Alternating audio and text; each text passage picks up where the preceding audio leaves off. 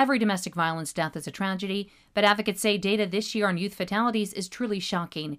The Ohio Domestic Violence Network's report of DV fatalities reveals the highest number of youth fatalities since the count began seven years ago. Director of the Systems Advocacy and Policy Council, Lisa DeGeeter, says 22 youths were among the 112 total deaths, including 16 kids younger than age 10 and six infants most of them quite literally babes in arms that were shot while their mothers were holding them. The youngest victim was actually a one day old baby. The mom was eight and a half months pregnant and was shot in the abdomen. She was delivered before the mom passed, but the baby died of their own gunshot injuries the next day. DeGeeter says a 5% increase in fatalities caused by guns is also concerning, which were 91%.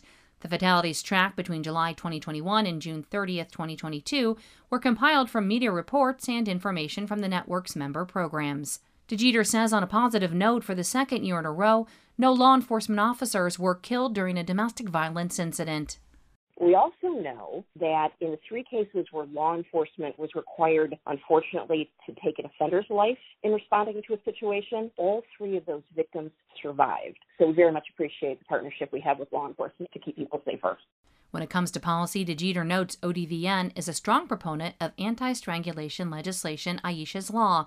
She explains Ohio is the only state in the nation without a federal level anti strangulation statute as a standalone offense non fatal instances of strangulation are indicative of a sevenfold increase in potential later lethal violence. And so that's really something that we would like to see happen in the next General Assembly. The measure, House Bill 3, was passed by the Ohio House. The overall number of Ohio fatalities is down from last year, when 131 fatalities were recorded, but the latest count is still higher than pre pandemic numbers. For Ohio News Connection, I'm Mary Sherman. Find our eight trust indicators to support transparency and accuracy at publicnewsservice.org. Hi, I'm Jennifer Mooney. Welcome to what is our new Hope Interrupted podcast based on the work from our book, Hope Interrupted, that I co authored with my good friend Byron McCauley. Hey, Jennifer, you know, I'm looking forward to this podcast as much as I was look, looking forward to writing this book with you. We hope to interview some uh, high impact folks as well as have a little fun. We're going to cover stories of hope.